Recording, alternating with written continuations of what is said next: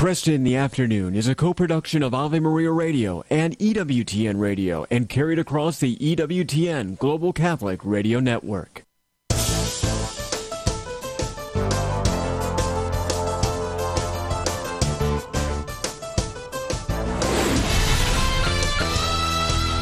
Broadcasting from the studios of Ave Maria Radio in Ann Arbor, Michigan, Al Kresta is ready for conversations of consequence. This is Kresta in the Afternoon. Good afternoon. I'm Al Kresta. Thanks for being with me today. We're going to pick up on uh, really the second half of something we started two weeks ago. And last week, of course, I was out of commission because of a terrible chest cold that also took my voice away. But uh, we're going to pick up on the second half of the big stories of 2023. I'm going to start out talking about human rights and religion. Dan Philpott, professor of political science at Notre Dame, will point out last year, big event, 75th anniversary of the Universal Declaration of Human Rights. And again, there was a large gathering over at Princeton, and uh, conversations worth talking about. So I want Dan to just fill us in on the event. I got a letter, an email last week, and while I was kind of out of commission, I couldn't speak, but I could write. But the letter asked, What as a Catholic should be our level of concern, if any, with the religion of the president? This is a general question, but it was brought to my listener's mind because Vivek Ramaswamy is a Hindu. And I know Ramaswamy has now dropped out of the race, but this was before uh, the Iowa caucus. And it says, look, he appears to be an intelligent man. He's Hindu, but he's got some interesting ideas uh, which seem to agree with some Christian values. In contrast, President Biden claims the Catholic faith, but his policies don't, you know, always appear to match that claim. And my listener asked, "Look, how do we manage the trade-offs between a candidate's policy lining up with our Catholic morals and faith, and the actual reason behind the policies or religion of that candidate?" Great question. I'm going to share my thoughts on this uh, coming up on the second segment uh, of this hour. We're also going to have Stacy Trasancos with us, taking a look at the biggest science stories of 2023. Uh, Michael O'Neill joins us, uh, talking about the world of saints in 2023. We'll look at the top 10 biblical archaeology discoveries of 2023 with Gordon Govier, editor of the Biblical Archaeology magazine Artifacts. And then Michael New joins us, uh, looking at an important year for the pro life movement. But first, today's headlines. Thanks, Al. Good afternoon, everyone. This is your Ave Maria Radio News for Tuesday, January 16th. It's the feast of St. Joseph Vaz. Today's news is brought to you by Visiting Angels, providing loving care and assistance for seniors in need at visitingangels.com. Two Republican presidential hopefuls have ended their campaigns. Former Arkansas Governor Asa Hutchinson announcing his decision this morning after receiving less than 200 votes in yesterday's Iowa caucuses. Last night, businessman Vivek Ramaswamy dropped out as well after coming in fourth. Ramaswamy has endorsed former President Trump, who dominated the caucus. Representatives for Hutchinson say he's not endorsing anyone at this time. House Republican leaders are expected to issue a new subpoena for Hunter Biden to testify behind closed doors. It's a part of their impeachment investigation into President Joe Biden. Hunter Biden's legal team has signaled their client's willingness to comply after he unexpectedly showed up at his own contempt hearing. A Boston federal judge is blocking a planned merger of JetBlue and Spirit Airlines. The DOJ sued last March to stop New York City based JetBlue's proposed $3.8 billion purchase of Spirit, headquartered in Florida. The merger would create the U.S.'s fifth largest airline, and it's the first time in over two decades the federal government has tried to block an airline merger. U.S. Attorney General Merrick Garland argued the merger would lead to higher fares and fewer choices for travelers, with JetBlue maintaining it would help them compete with larger carriers like Delta and United and make fares cheaper. Liz Warner, NBC News Radio, New York. Israel is ending its phase of operations in northern Gaza. That, according to Israeli defense minister, who urged his government to come to an agreement on a plan for the Gaza Strip after the war is over. This comes as Iran fired missiles at what it says were Israeli spy headquarters in northern Iraq. Meanwhile, three major United Nations agencies are warning Gaza needs more aid or its population will face disease and famine. From your AveMariaRadio.net news desk, I'm Steve Clark. Good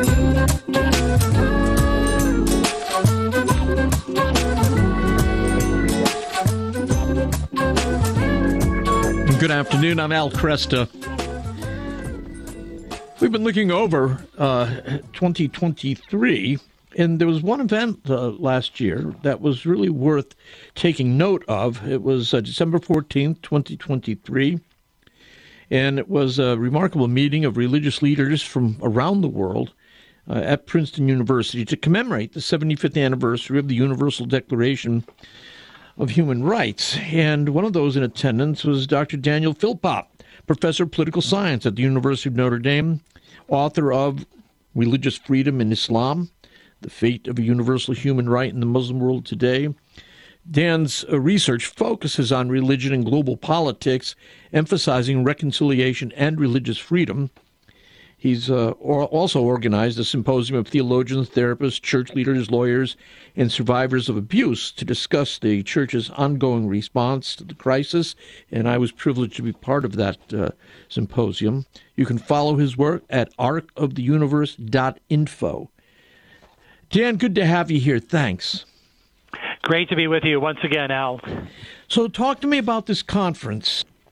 Well, it, it was a remarkable event. Um, it was celebrating the 75th anniversary of the Universal Declaration of Human Rights. And that was in 1948. It was really the Magna Carta of the human rights movement. Right after World War II, um, a number of leading um, and diplomats from around the world gathered to ask, are there certain human rights which every human person is entitled to, which every government should be asked to embody. And a remarkable consensus was formed out of in, in, order to bring about this Universal Declaration of Human Rights. One of the remarkable things about it, though, was the number of religious voices and religious leaders. Um, it brought together a consensus of Catholic, Protestant, Muslim, Confucian, Hindu, um, and that was essential for it to achieve the kind of global consensus around it. Well, fast forward to last uh, last month, and the effort was to have a kind of declaration by world religious leaders once again coming around endorsing human rights with the idea that they might remain prominent and globally um, of high stature in the next 75 years. And so there was a, a day long conference and, and a, a, wonderful declaration. Uh, you know, the thing, we're living in uh, in many ways a different world today. Uh, religion now is considered an enemy of human rights. Yeah, that is very common in um, secular culture. Religion is considered particular. It is considered emotional, irrational, superstitious. Yep. Uh, as opposed to human rights, which are universal, rational, um, something for everyone. But in fact, it is religious uh, traditions which uphold the idea of there being an objective morality, a natural law yep. that we call it in the Catholic tradition. C.S. Lewis called it called it the Tao, the Tao in his yeah. wonderful book, The Abolition of Man. And it, it tends to be uni- religions which says that there is a God or a universal higher being in which. Um, you know, a kind of universal morality re- resides or subsists and actually forms the basis for the kind of universal obligations and human dignity, some of the basic ingredients for human rights. Yeah, yeah. This it, this was remarkable. I when when the Universal Declaration was put together, there was surprising unanimity about the rights uh, that people could uh, sign on for, um, even though they had disagreements about how to justify those rights. Yes. So that, that's right. Yes, the, um, the famous Catholic natural law philosopher who was involved in the the process as an intellectual, Jacques Maritain, mm-hmm. uh, made a famous quip where he said, "We agree on the rights, but but just don't ask us why." In other words, a number of intellectuals from a number of different traditions came together and agreed on this common declaration of human rights, yet did so from different religious and yeah. philosophical positions. And the important thing was that they would agree to the, the document, to this um, to this agreement, um, rather than that we would have to work out one common philosophical justification. Right. And right. I think he had an important insight. Yet at the same time, I would argue that whereas that's true, nevertheless, certain ingredients are never, nevertheless necessary for human rights. Mm-hmm. I would say one of them is natural law. Yes. The idea that there is a commonly shared morality. Um, then I would say human dignity, the idea that the human being has uh, irreducible, precious worth and value. And without those things, I think it's it's hard to get human rights. Yeah. Did you get a chance to make a presentation at this conference on December 14th? Well, I did. A number of people around the table made uh, short presentations, and I was looking at the question of um, whether religions can change in order to become, um, you know, supporters of, of universal human Oh. rights. Yeah. And I looked at the, the the Catholic case of religious freedom, whereas the Catholic Church came to espouse um, the human right of religious freedom in Dignitatis Humanae, uh, one of the documents of the Second Vatican Council, and um, in a sense changed, but changed in a way that I think. Um, evolved out of what the church has always believed and taught. Um, it uh, purified and deepened and um, kind of reaffirmed some uh, long-standing teachings, teachings that are embedded in Revelation, but Yes. clarified that they mean um, uh, the right of uh, religious freedom for every human being. Yes. And so uh, I kind of um, had uh, Islam in mind because um, I think that uh, yeah we might hope for a similar evolution in Islam Yes. towards uh, you know a, a strong and wide affirmation of religious freedom, of equal citizenship, and um, which uh, would be important for Islam to be fully a part of the human rights consensus. Yeah, and in the Catholic experience, we, we go back to the data of the New Testament, and then we go back to the first few hundred years of our existence, where we were a persecuted minority, implicitly, you know, uh, calling for religious liberty. Yes. you know, and then we had pe- That's right. We had teachers like Lactantius and others Yes. who made explicit. I think Tertullian also made explicit that's reference right. to religious liberty. Um, and we had to, again go back and remine our own tradition uh, to recover uh, that emphasis. What's your when you look at the uh, Muslim world today? Uh, where do you see the best uh, options for this evolution, you might say? Well, at, and in, fact, at our conference, at this day-long seminar, we had one of the most remarkable Muslim um, influences for human rights. Um, uh, it goes by the name of uh, Pak Yahya, or uh, Yahya Cholil Staquf, who is the general secretary of an organization in Indonesia mm-hmm. called the Nahdlatul Ulama.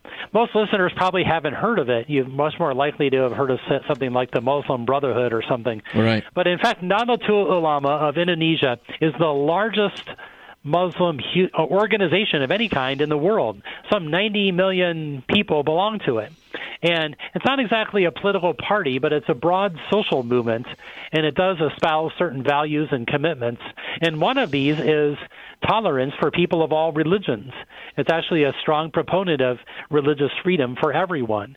And um, to have such a large organization, the, the world's largest Muslim organization, espouse this is something that could have a great influence. It's interesting. And part of the mission of the organizers of the conference is to lift up uh, Pak Yahya's voice, lift up Nahdlatul Ulama, and let this be an influence on, on the whole world.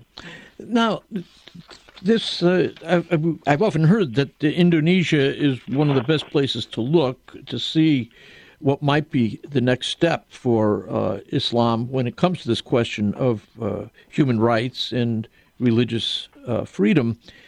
Uh, to, is it the, the fact that it's coming from Indonesia makes me wonder if there's some big difference between uh, Indonesia and the Muslim nations of the Middle East, which are often Arab. Yes. Yeah. Yes, and it's often said that it is the Middle Eastern um, nations, um, Saudi Arabia, then maybe Iran as the leader of the Shiites, who are basically calling the shots for Islam. Um, this is magisterial Islam. Yeah. Where Saudi Arabia is where you have Mecca, and um, it is sort of seen as the center where the word goes out. Well, in fact, um, Indonesia is very important. It is the world's largest um, Muslim country, the world's largest Muslim democracy, and you know Islam doesn't have a pope, and you know there's no reason why um, Indonesia shouldn't speak um, just as loudly. And if the world would be willing to hear that, you know, allow them to take leadership rather than just always um, simply deferring to um, Saudi Arabia, and uh, then I think this could uh, have a remarkable influence. Uh, let me ask about China. Uh, there we have a, a, situation, again, huge nation, uh, highly developed uh, political organization there, the Communist Party, that seems to regard the Western emphasis on human rights as, you know, not in keeping with their own Chinese tradition. Uh, did anybody speak to that? Well, um, uh, only a little bit. Um, and uh, China is certainly one of the uh, worrying places for um, uh, international uh, human rights. And um, in the last 10 years, it has really things have really, really gotten worse on right. the religious freedom front, yeah. both with, with respect to Uyghur Muslims and with respect to Christians. Um, and so it is one of the worrying places. There, though, I think um, uh, as much a problem for human rights as you know their traditional culture is the communist government, which it still is communist. Right. It may be that it has adopted different forms of capitalism and so on, but communist ideology still rules the roost. And I think one of the reasons why it finds religion threatening is because it threatens the legitimacy structure of the regime. And um, so I think it is a much more brutal uh, kind of effort for communist leaders to hold power that really lies behind um, the uh, you know the increasingly brutal uh, human rights violations. Yeah, yeah. Uh, after a conference like this, uh, are are there any follow up uh, events or attempts to influence? Yes. Well, first of all, there was a communique that just came out of the common, uh, the religious leaders in the conference uh, put out a statement of religious support for human rights, the R20 uh, Princeton Declaration. Okay. And uh, that is very important. Also, the Center for Shared Civilizational Values, who organized the event, will be continuing to get the word out on religion and human rights. Very good. Dan, thanks so much for joining me today. And uh, thank you, Al. Always wonderful. Happy New Year. Happy New Year. Again, Dan Philpott, uh, again, professor of political science at the University of Notre Dame. We'll have that information in the Kresta Guest Archive. Father Benedict Groeschel. Brothers and sisters, we got to tell the truth in this country. For heaven's sakes, I wouldn't want to go to a synagogue and find that they were having a Muslim service. I wouldn't want to go to a mosque and run into a Baptist service. I don't want to go to a Baptist church and find out that they're having Mass. We've got to be honest to ourselves. We've got to be what we are. I'd rather a good old fashioned, honest agnostic than a phony Christian any day of the week. There are reluctant agnostics, there are atheists who are searching for God, and they may find Him. But somebody who says they're doing something in the name of God, in the name of Christ, and God and Christ have nothing to do with it, is violating this commandment. I am the Lord your God. You shall not take my name in vain. The people you know and trust are on EWTN. What is the great mystery of the Christian faith? It is, of course, the resurrection of Jesus Christ, even though the resurrection is an historical fact professed by the apostles and signified by the empty tomb. No one knows the exact hour Jesus emerged from the tomb. There were no eyewitnesses to describe the actual moment, only the result the live appearances of Jesus to his disciples. It is an event that transcends and surpasses history, the Catholic Catechism tells us. The three persons of the Trinity, using their individual characteristics, acted as one in bringing about the resurrection. God the Father raised up the Son. God the Holy Spirit gave life to Jesus' dead humanity and called it to the glorious state of lordship. The Son effects his own resurrection by virtue of his divine power. He predicted the Passion and declared that he had the power to lay down his life and take it up again. This is Peggy Stanton, and this has been the Order of Malta's Minute with the Catechism. By providing quality programming faithful to the teachings of the Catholic Church, EWTN Television is TV that viewers can trust. Whether it's films, documentaries, news coverage, lively discussion shows, or kids programs, we highlight the truth that is the eternal Word. For a complete schedule of EWTN television programs, visit EWTN.com and click TV. EWTN is the Global Catholic Network. Accidents are the leading cause of life threatening injuries, but few Americans are prepared. My Life Angels creates your pro life healthcare durable power of attorney. Accessible anytime on smartphones and alerts loved ones if you enter a hospital ER, empowering them to protect you. You can protect yourself and your family. Use code AVE at checkout today, and My Life Angels will donate 35% of your initial membership to Ave Maria Radio. More information at mylifeangels.com. Kresta in the Afternoon is underwritten by the following nonprofit organization Real Estate for Life. Buying or selling your home or business property? Real Estate for Life can connect you with one of 1,400 pro life real estate agents around the world. When Real Estate for Life receives a referral fee, they donate 70% to Ave Maria Radio and Human Life International. More information at realestateforlife.org or 877 Life US 1. That's realestateforlife.org. We are the pro life generation, passionate about building the culture of life in our healthcare and in our nation. But not all healthcare options are equally pro life, and some provide morally objectionable procedures. CMF Curo is different. CMF Curo is a pro life Catholic healthcare ministry providing a pathway for its members to build the culture of life in their healthcare choices, not destroy it. Learn more about CMF Curo at mycatholichealthcare.com. That's mycatholichealthcare.com.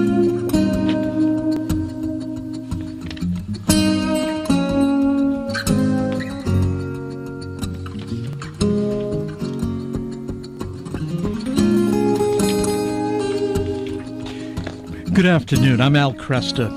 Last week, a listener emailed me about, uh, I think, an important question. I was at home with a chest cold, and so I had a chance to respond at some length to what was an excellent question. Let me just give it to you quickly. He, he asked, What as a Catholic should be our level of concern, if any, with the religion of the president?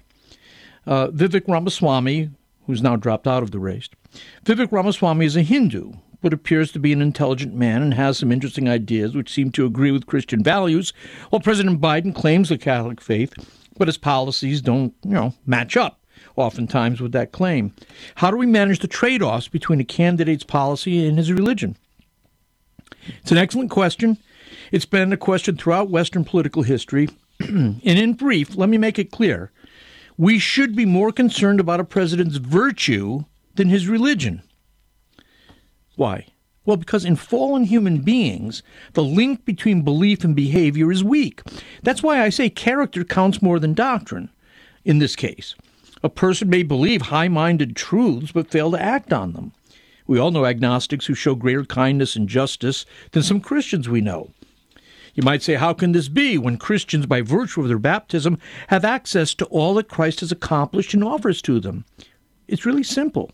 Most Christians don't appropriate all that's available to them. They have money in the bank and they don't draw on it.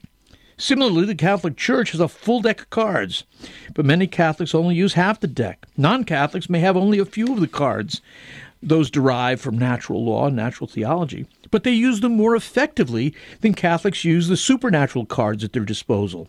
So, in short, a good Hindu may be a better president than a bad Catholic. A good Buddhist, a good Mormon, a good Southern Baptist could be a better president than a bad Catholic.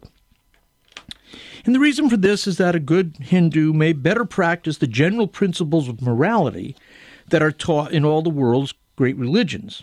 Now, let me clear up a misunderstanding. The world's great religions are not one. The doctrinal differences are great. But there is a surprising unanimity about morality and virtue, and this shouldn't surprise us.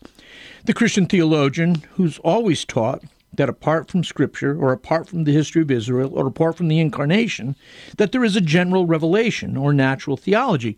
This means that God has imprinted a general morality on the soul of those who are his image bearers. C.S. Lewis, in his Abolition of Man, refers to this universal moral law as the Tao. Quote, The Chinese also speak of a great thing called the Tao. It is nature, it is the way, it is the road. It's also the way which every man should tread.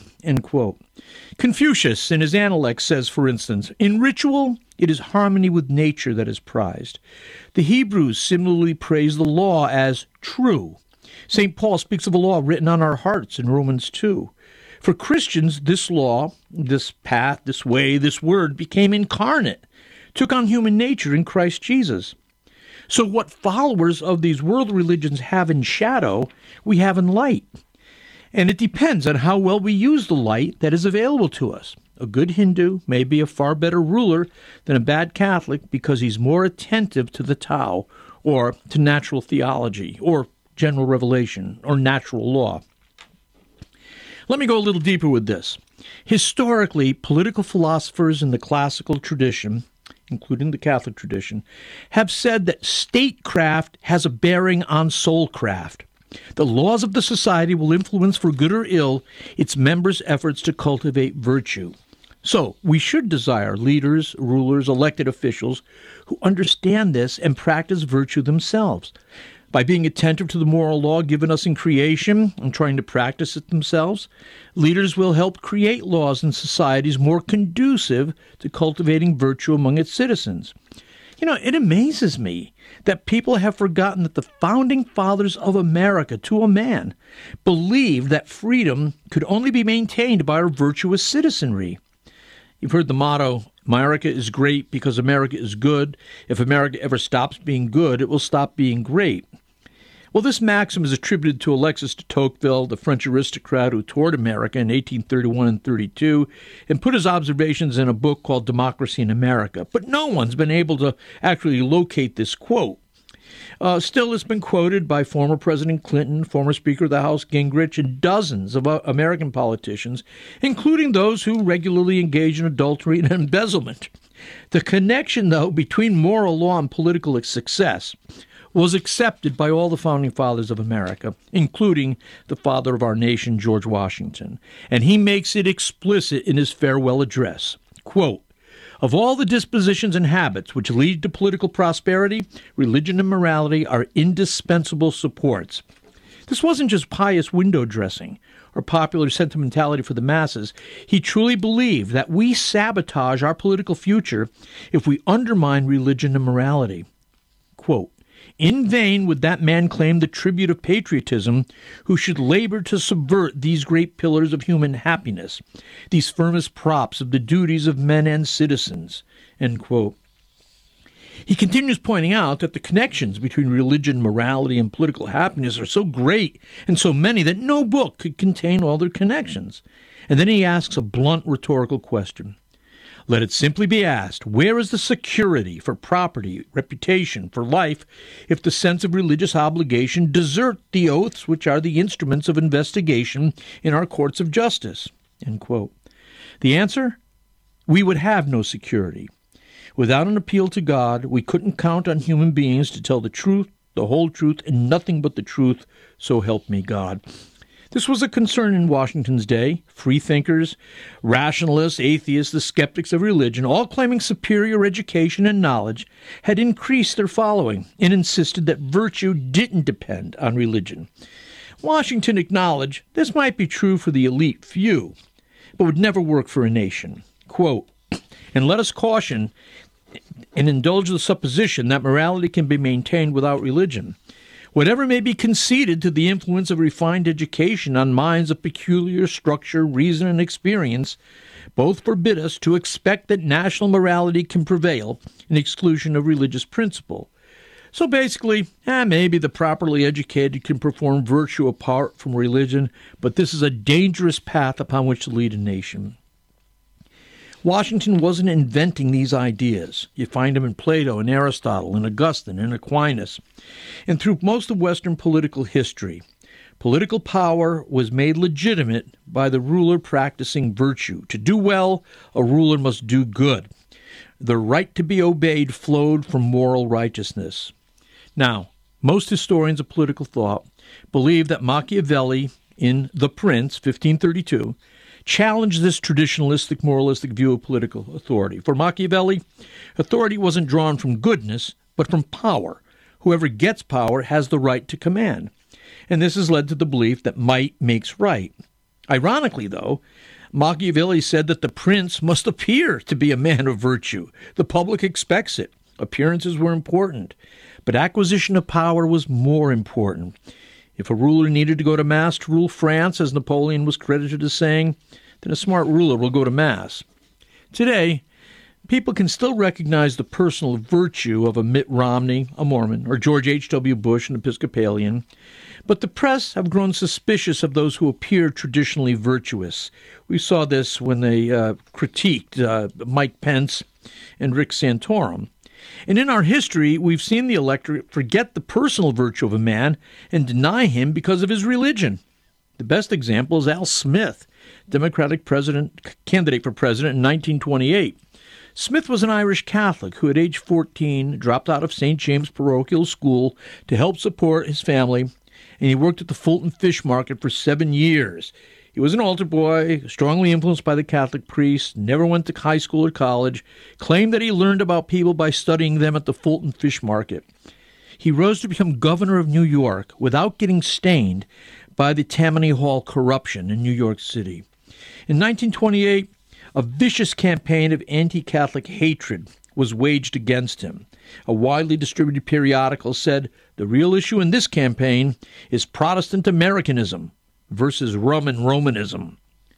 Today, the press has not only grown suspicious of attacks on a person's religion, so for instance, the press would have condemned attacks on Ramaswamy's Hinduism, but the press is also suspicious of those who strive to appear traditionally virtuous. And again, I say we saw them knock try to knock Mitt Romney down a peg because of his emphasis on family and personal morality. They did the same with Rick Santorum and Mike Pence. Today, Rather than religion and morality, the media scrutinize potential office holders according to the standards of diversity, equity, and inclusion, DEI. They ask, how would they use power to help certain minorities, or to expand our inclusivity, or create equity for those who have been historically oppressed? Unfortunately, for the underprivileged or the outsider, that concern has been beaten into a rigid ideology Bari Weiss, former ombudsman at the New York Times, resigned because they wouldn't let her do her job.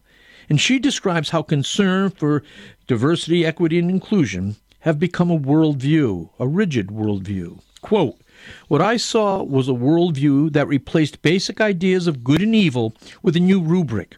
The powerless are good and the powerful are bad. It replaced lots of things. It replaced color blindness with race obsession. It replaced ideas with identity. It replaced debate with denunciation. It replaced persuasion with public shaming. It replaced the rule of law with the fury of the mob. People were to be given authority in this new order, not in recognition of their gifts, hard work, accomplishments, or contributions to society, but in inverse proportion to the disadvantages their group had suffered as defined by radical ideologues. End quote. Let me say, there's nothing wrong with asking DEI related questions. They have political significance. But questions of traditional morality have become much less significant. It's easy to become disillusioned with this whole political exercise these days. Uh, but government of the people, by the people, and for the people is in fact in jeopardy. When Lincoln prayed that it would not perish from the earth, he knew, as well as any man, how fragile is the unity of our states. We rarely have perfect choices when it comes to political candidates, and many times we don't even have good choices. All are compromised in some way.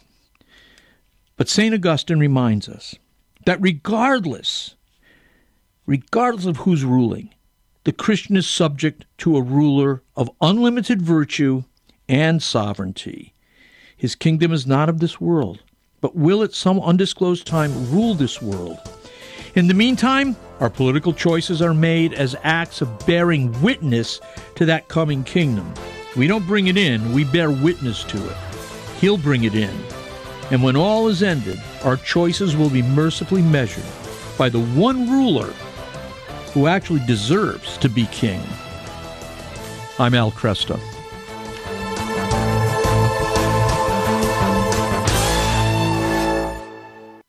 Proclaiming the faith, changing lives. The year was 2009. Pope Benedict XVI awards EWTN Fondress, Mother Angelica, and Deacon Bill Steltemeier the Cross of Honor for distinguished service to the Church. It is the highest honor that the Pope can bestow upon laity and religious. To learn more about Mother Angelica's life and the history of EWTN, visit EWTN.com slash Mother Angelica. Support for this Ave Maria radio program comes in part by the non-for-profit St. Anthony Services. Are you shopping for mortgage products, Catholic investing, Catholic health, real estate, or estate planning? StAnthonyServices.org can help you find a Catholic professional for these needs. They regularly connect faithful citizens with faith based professionals that share our Christian values. More information at StAnthonyServices.org or 877 Life US 1. Ave Maria School of Law is the Roman Catholic law school in the United States. Consistently ranked in the Princeton Review as one of the best and most conservative law schools, as well as pre law's most devout law school. Ave Maria School of Law provides a traditional legal education while emphasizing how the law intersects with the Catholic intellectual tradition and natural law philosophy.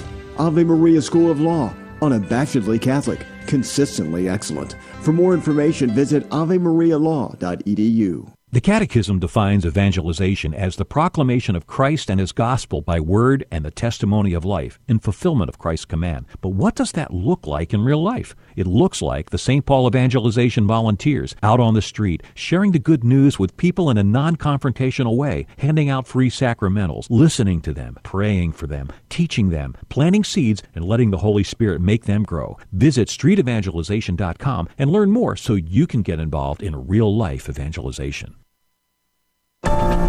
Christ is the answer with Father John Riccardo. I tell oftentimes an experience that I had at Divine Child when I was a young priest, one year ordained. First time I ever really saw the power of the Blessed Sacrament. And we simply exposed the Blessed Sacrament at the end of Mass one night. I encouraged people. I said, you know what, we've been in the habit of praying over people after Mass. I said, we're not going to do that this week. I'm just going to invite people to come on up and pray if they want to pray. And I put the Blessed Sacrament on the altar. I kneel down. As I kneel down, the church is in the sanctuary, the whole church. And as I'm looking at this, and I'm looking at the people there, and I'm looking at Jesus under the appearance of bread there, I saw the Lord standing on the altar. And he's just standing there looking out at all the people. And then at a certain point, he turned towards me and he just bowed. And he says, Don't you see how easy this is? You don't have to do anything. You just have to put me out. You put me out, and I will work. It's time for Family Man with Dr. Gregory Popcak. Too often, we parents get so caught up in the day to day grind of family life appointments, chores, emails, and so on that we don't spend enough time on our most important job spiritually parenting our kids. What is spiritual parenting? It's nothing more than capturing our kids' hearts and then doing what we can to bring their hearts to God. The liturgy of domestic church life provides the rituals and routines we need to be good spiritual parents prioritizing family time, being extravagant in our affection and affirmation, serving one another generously and cheerfully, and practicing gentle discipleship discipline. Ultimately, spiritual parenting is about helping our kids recognize their inherent worth so that they, in turn, can love God and others wholeheartedly. To find out more about spiritual parenting, check out our books, Parenting Your Kids with Grace and Parenting Your Teens and Tweens with Grace, or visit CatholicHOM.com. I'm Dr. Greg Popcak, but you can call me Family Man. To discover more ways faith can enrich your life, visit CatholicCounselors.com.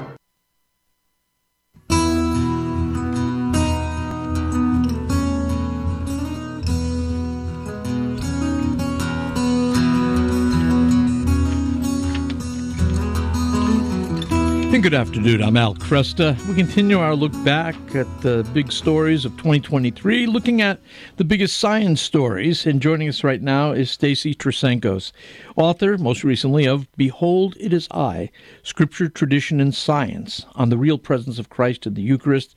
She serves as professor of Catholic Studies at Seton Hall, and you can follow her on Twitter at Stacy Trasancos, T R A S A N C O S and also visit stacytrasancos.com. Stacy, good to have you back. Thanks. Hi, Al. It's good to be here. So, was last year a good year for science? I think at um, the rate science is exploding in our lifetimes, every year is a good year for science. The work we have to do is to keep up with it ethically. Yes, yes, yeah, very good point. Very good point. Well, give me some of the big stories last year from science. Okay, well, there are a number of stories that, that we compiled just sort of looking through um, what's on people's minds. Um, obviously, this was a big year for artificial intelligence. Yeah. And um, I know as a professor myself, it greatly impacted the way we think about how to hold students accountable and grade their essays. Yeah.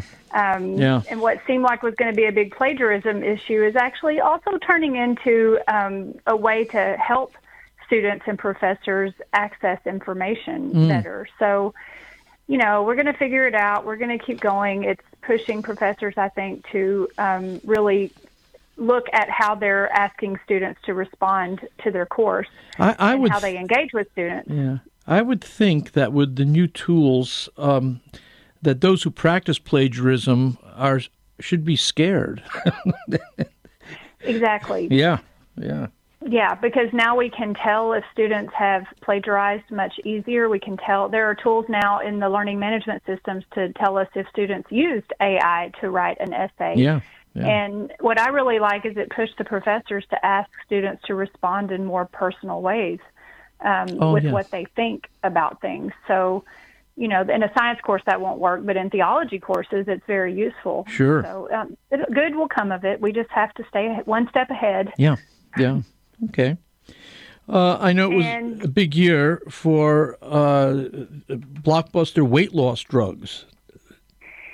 Yes, the big uh, Ozempic uh, weight loss drug that everybody's talking about. This is, I think, this is something to keep your eye on as we go into 2024, 2025. Um, it it seems all good so far, but you know there, that's until something bad comes from Right, it right. Diet pills have a bad rap because right. they traditionally are packed with amphetamines, diuretics, and they do damage to the body. But this one is a hormone that seems to just have the effect of reducing the food noise. It makes you less anxious to snack. And um, so the people that have taken it have had physiological improvements like less um, liver disease, um, type 2 diabetes. They've had um, less heart conditions.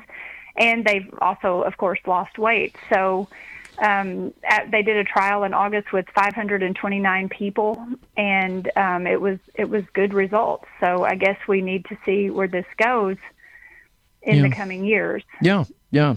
Uh, th- this is still fairly new, though. Is that right?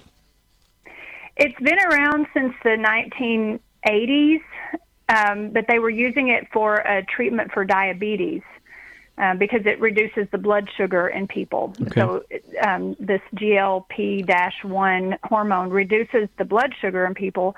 And so they were using it for diabetes. It started um, becoming looked at as a diet drug just in the last couple of years. Yeah, that's what I thought. So Yeah. it uh, it remains to be seen what impact, impact it'll have. You know, it's still I think always going to be true. It's chem- your body is. I'm a chemist. Your body is a chemistry machine. Yeah. And you you need to put in healthy ingredients, and you need to exercise and or do what you can, and and think about you know what they say you are what you eat. So you, you we're never going to get away from that. We're not going to be able to eat a bag of Cheetos every day Right. and still be healthy. That's no, that's very true. Um, let's uh, let's jump to um, uh, go to the moon here. Okay. what is what is Roll India over. doing?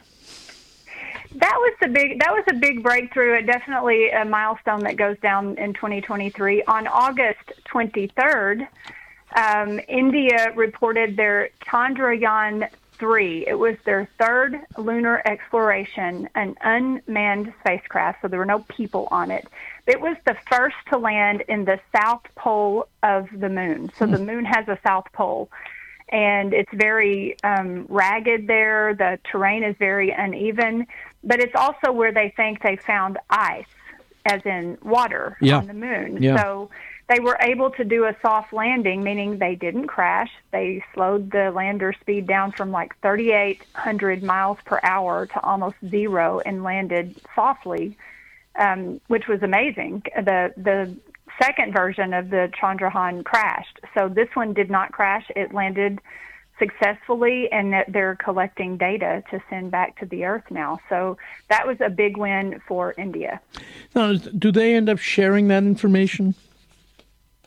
Oh yeah. Mm-hmm. Yeah. Yeah, I mean, science is very global these days. D- does every country share everything? Uh, almost certainly not. Mm-hmm. But um, the mark of good science isn't to keep it to yourself, it's to share it with the world and do something that changes the world, and that brings honor to your country. So, um, so science is a global enterprise. Well, from going on our way to the moon, I understand orcas are ramming into ships off Europe's coast.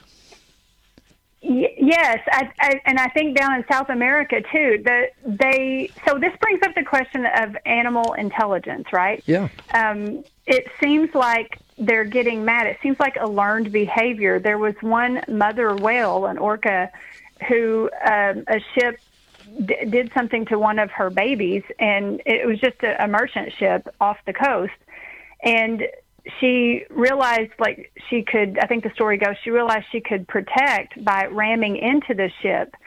And they so now there's this problem where the orcas ram into the ships and Wow. they do so it seems like in an intelligent way. They know they kind of gang up together. They work together and hit different parts of the ships and they're sinking them and um, the scientists are trying to figure out like are they just mad? Are they all copying this one mad mother? Are they Yeah. do they have some other reason? Are they just mimicking? Uh, nevertheless it's a problem. And so they're you know the scientists are saying well we need to look at this objectively but the ships that are getting sunk are, are obviously getting mad about that. So it's uh, going to be interesting to figure out what to do about it. And I guess just at a high level, not being a person on a ship myself and not really having anything invested in this, it does beg the question about animal intelligence. Yeah. What um, I mean, obviously they don't have rational souls like humans do, but Right. they still have brains that can learn things. And, and orcas are generally regarded as inte- highly intelligent among, Yeah. within the animal world. Yeah. Yeah. Yeah. So just don't get on the bad side of a, a mama orca. That's right. That's. I, yeah, I don't, I don't, I don't think they're instructing classes uh, uh, for little orcas, but uh, certainly they, they could be, gen, you know, modeling behavior, um, and it, it's it's just interesting uh, how they would be able to um, correspond the threat of these ships, uh, you know, with um, their capacity to fight back. I I think that's pretty Yeah. amazing. Uh, and how maybe how can we teach them not to like is there some way that we can intervene i'm Yeah. think, you know thinking of like how we raise toddlers sometimes you can't reason with a toddler and you have to think of ways to try to understand where they're coming from and divert their attention to something else No, very good. Um, was 2023 the warmest year on record, really?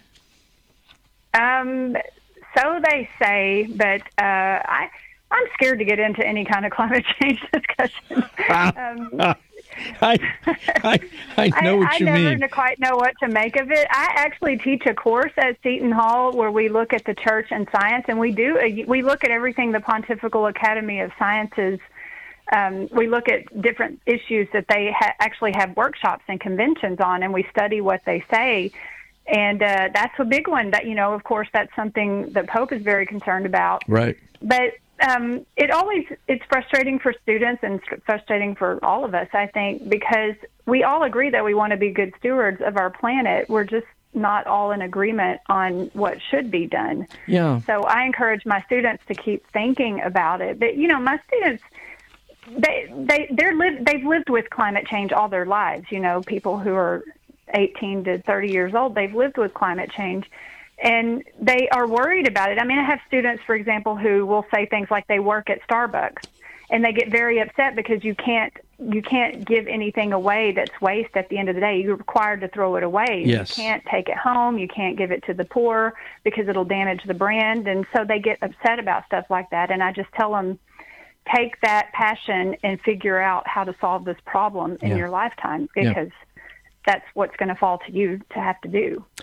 And it's also frustrating when uh, a scientific question as important as that as climate change ends up becoming so politicized. Uh, and Yeah. those of us who are not expert in any way in the field uh, don't quite know how to make sense of the competing Mm-hmm. claims. Yeah. And that's another thing the Pontifical Academy of Sciences talks about is big data. There's actually a real ethical risk with anything, with all of our computational technology now, to collect large amounts of data because anybody can twist. I mean, my husband's a statistician, and I can tell you if you know something about how to use the numbers, you, you can make any story you want look true Yeah. and it's very scary. And so with big data, there's data coming in all over the place. Most people aren't going to be able to look at all of it and figure out what the truth is. And so we're sort of left in this situation where we have to trust the experts and we don't know if we can. So big data itself is um, a I don't know if it's a big breakthrough in science, but it's one of the things that needs to stay on the radar to watch out for. Yeah, yeah, very good. Uh, you also uh, pointed out that we now have the largest and most comprehensive cell map of the human lung. Uh, tell me about that. The lung, because of COVID, and also the brain. Um, the Brain Initiative is BICCN. Um, it's the Brain Initiative Cell Census Network. There's all these acronyms, but the lung was also one, and the brain is one, and it's all part of this greater project called the the Human Cell Atlas. And with CRISPR tech, well, with um, single cell transcriptomics is the big general name. Single cell transcriptomics. They can now do genetic profiles of single cells. So you kind of you kind of shoot these single cells. You you know you get liver sample, brain sample, um, heart sample, whatever, and you work it up and you get it down to single cells, and then you shoot them through this analytical machine, and it tells you the nucleic acid sequence of the RNA or DNA in that cell. So they're able. That's amazing. We're able to to know all the sequence of the genetic material cell by cell. So what they're trying to do, and this is a global effort with hundreds of research teams. They're looking at different parts of the body at different types of cells. They now know there's like 61 different types of cells in the lung, Wow. and there's over 3,000 types of cells in the brain. And um, that's going to give us enormous power to be able to understand diseases better Yeah. and, and understand how the human brain works. But it comes with an ethical situation that I've been keeping my eye on for many years now fetal tissue research. Mm-hmm. So you can't have a complete human cell atlas without the development period from conception to birth. Right. And um, this project requires a lot of um, fetal samples. So um, And a lot of the means, information means death. we have, yeah. yes, it means abortion. It Yeah. means samples from abortion, and uh, lots of them because they need lots of different. Over the timeline from zygote to fully formed baby, they need samples from all the organs in the body over that time. And so it used to be called the fetal cell atlas. Now it's called the human cell atlas because they're using adults as well.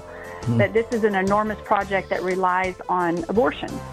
And, um, you know, we're going to be at a, we, we're, we are already there now. We're going to have to ask ourselves as Catholics, how much do we need to know about the human body if it requires this practice of using aborted babies? It's a wonderful Um, question put before us. Stacy, thank you. And uh, Thank you. we'll talk again. Underwritten in part by the following nonprofit. Do you have an insurance plan that pays for everything, even things you don't believe in? There are options. You can join Solidarity Health Share, a faith based health sharing community. Plus, Solidarity Health Share can save you money with prices starting as low as $384 a month for families. Call to see how much you can save. 844 398 9399. That's 844 398 9399. Catholic Connection with Teresa Tomeo. I often have people ask me, Aren't you scared when you talk about the issues such as abortion or uh, the, all the different ideologies, especially the gender ideology? I say, I'm scared of what I don't say if I'm not using this platform that God gave me wisely and well. If I'm not sharing information with people, if I'm not sharing the truth of the Catholic faith. I'm going to be held accountable, as is any one of us who has a platform. And we all have a platform. The sizes and the extent are different, but every single person, especially if you have a computer and if you have a Facebook page or a Twitter account, you have a platform. And so we're all responsible to evangelize. And we make be fearful, but we move through that fear with trust that God is with us. He tells us He will give us the words. Catholic Connections, Teresa Tomeo. Weekdays, 9 a.m. Eastern on EWTN Radio. Hello, Steve Ray here. Everything in the Bible and in the Catholic Church starts with the book of Genesis. It reveals to us God's plan for mankind. Yet Genesis can be daunting, especially given the scientific discoveries of the last few centuries. Well, that's where I come in with my new book, Genesis, a Bible study guide and commentary. Discover a thoroughly Catholic approach to this exciting and dramatic ancient narrative that is so often misunderstood. You can get the book now on the store page at AveMariaRadio.net. Check it out.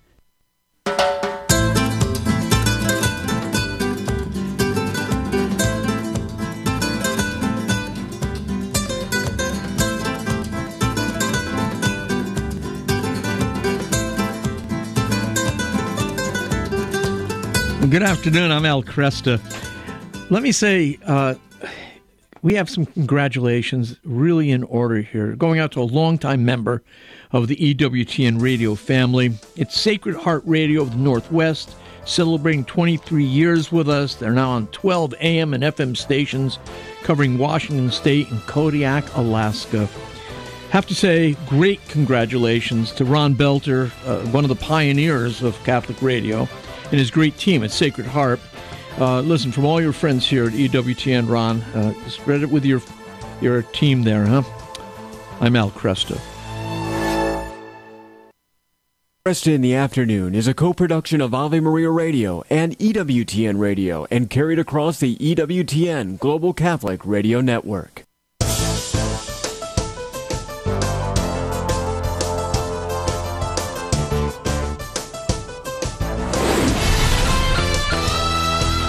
Broadcasting from the studios of Ave Maria Radio in Ann Arbor, Michigan, Al Kresta is ready for conversations of consequence. This is Kresta in the Afternoon. And a good afternoon to you. I'm Al Kresta, and let me say, we are going to be spending this hour looking over some of the big stories of 2023. Uh, for instance, uh, how about the Saints? Uh, for the just the second year since his papacy began, Pope Francis did not canonize any new saints in 2023, but there's still plenty of names to look at. Uh, he recognized several new blesseds. He announced plans for another canonization earlier this year. And then uh, we have U.S. bishops advancing the cause of Isaac Hecker, who I I'm excited about, and also supporting plans to name St. John Henry Newman a doctor of the church. Another one I'm excited about. Michael O'Neill will be joining us. Um, yeah, he's the creator of They Might Be Saints. Uh, in the second segment of today's program, or this hour's program, Gordon Govier will be joining us. He's editor of Biblical Archaeology magazine, Artifacts, and he'll go over the top 10 discoveries in the field of biblical archaeology for last year. And uh, there's some fascinating stories there. And then we'll have uh, our friend Michael New joining us, Senior Associate Scholar at the Charlotte Lozier Institute. 2023 on the pro life front, uh, important victories, uh, some serious defeats. Uh, we're going to, most notable was probably the passage of Proposal 1 in Ohio, which was yet another example of voters choosing to support abortion after the Dobbs decision. We'll review this and other stories with Michael. Uh, but first, let's get today's headlines. Thanks, Al. Good afternoon, everyone. This is your Ave Maria Radio News for Tuesday, January 16th. It's the Feast of St. Joseph Vaz. Today's news brought to you by Visiting Angels, providing loving care and assistance for seniors in need at visitingangels.com. It's another day of record setting cold and dangerous wind chills across the central U.S. More than 140 million people are under wind chill advisories or warnings. The National Weather Service says after a brief reprieve from the cold, another Arctic air blast is expected later this week. The Republican presidential candidates are now turning their attention to New Hampshire. Former South Carolina Governor Nikki Haley was the first to arrive in the Granite State following Monday's Iowa caucus. She came in third there behind former President Trump and Florida Governor Ron DeSantis. Iran fired missiles at what it says were Israeli spy headquarters in northern Iraq. A fireball could be seen for miles. It exploded in a very wealthy neighborhood of Erbil, not far from the U.S. consulate. In Jerusalem, NBC News international correspondent Richard Engel says many people thought the U.S. consulate was the target of that attack. The target for Iran was a Wealth Kurdish businessman's private compound who owns a Kurdistan logistics company. Iran thought the company was helping the Israeli intelligence service. The Supreme Court is declining to hear a case about an Indiana high school's transgender bathroom policies. A lower court ruling students are allowed to use restrooms according to their gender identity. The Indiana School District has appealed. Congress is announcing a bipartisan deal to expand the child tax credit and create a series of tax breaks for businesses. It will enhance refundable child tax credits to try to provide relief to struggling families and those with multiple children. It will also raise the tax credit's refundable cap and adjust it for inflation. From your Ave Maria Radio.net news desk, I'm Steve Clark.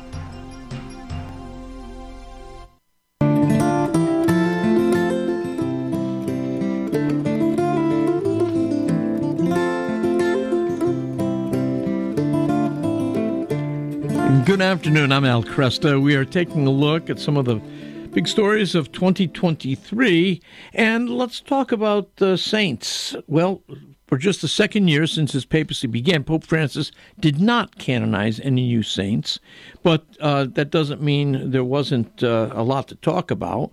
Uh, he recognized several new blesseds, and he did announce plans for another canonization early this year. The U.S. bishops uh, have advanced the cause of Isaac Hecker uh, who was the founder of the Paulist Fathers, and uh, supporting plans to name St. John Henry Newman a doctor of the church. Michael O'Neill, though, is the guy to talk to because uh, he is creator of the documentary series They Might Be Saints, and also the radio program The Miracle Hunter, and the popular website miraclehunter.com. He's recognized as an expert on Marian apparitions, has appeared on NBC, The Dr. Oz Show, and faith based media platforms worldwide and is the author of several books, including They Might Be Saints. Michael, good to have you again. Thanks. Hey, it's great to be back on. Let's go over some of these. Uh, while Pope Francis didn't canonize anyone in 2023, he definitely uh, hasn't been, uh, uh you know, uh, laying down on the job. He's been taking a look at some new blesseds. Tell me what we can learn.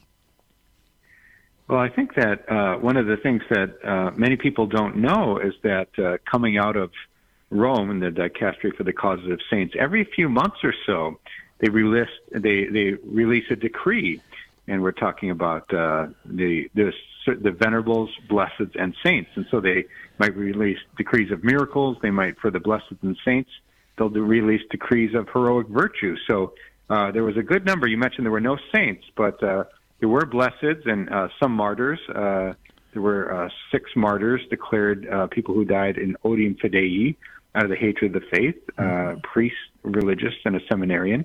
Uh, so every few months we've seen we've seen the, the sainthood causes moving along for a, a number of people from all around the world. I understand that he's planning to preside over the canonization mass of Argentina's first female saint. Can you tell us a little bit about her?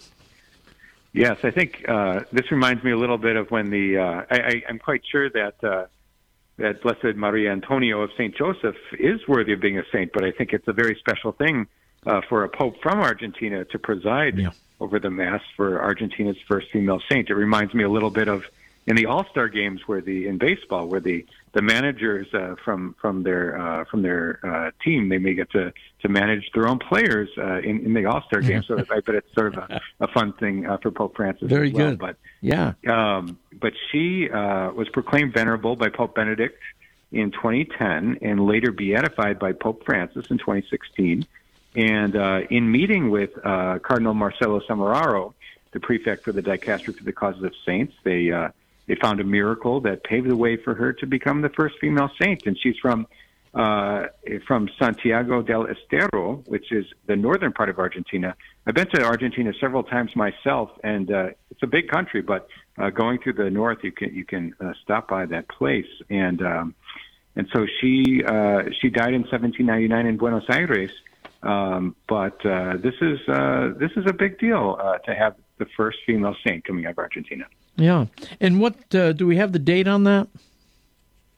I don't know if it's been established quite yet. Okay. Uh, I don't I don't uh, have any notes on that, but uh, we'll we'll be hearing that uh, the dicastery will in fact, uh, or I, I see. Let's see, we have uh, on February second, the Holy Father will preside over the Mass for the Feast of the Presentation in St. Peter's Basilica, uh, Candle Mass, and so uh, we'll we'll see uh, if there is any announcement uh, in those days around there Okay. uh, of this uh, of this of this uh, canonization. Very good. You mentioned uh, the the six martyrs uh, that he approved. Uh, can you tell me a little bit about them? So uh, Luigi Carrara and Giovanni Guidone, uh, Italians, of course, they were professed priests of the uh, Pious Society of St. Francis Xavier, uh, the Xaverians, um, and they were together with uh, Vittorio Faccin, a professed religious of the same society, and a priest named Albert Joubert, and they were killed on November 28th in the year 1964 in Baraka and Fizi. And these uh, locations are in the Democratic Republic of the Congo, which would be a dangerous place, especially in those years, uh, for uh, Catholic priests to be. And so um, there was uh, there was civil unrest in that place. And of course, there's always needs to be the differentiation uh, between somebody who's killed uh, due to political reasons or out of odium fidei, out of hatred of the faith. Yeah. Uh, but it was because they were missionaries that they were killed in cold blood uh, when they came to the door uh, that fateful day. So, um, so these these are some of the ones. And then uh, three years later, uh, the cause of uh, Slovakian seminarian Jan Havlik, who was a member of the missionaries of Saint Vincent of uh, de Paul, he was also killed as well. So, um, so we, we're seeing a number of these uh, people from all around the world.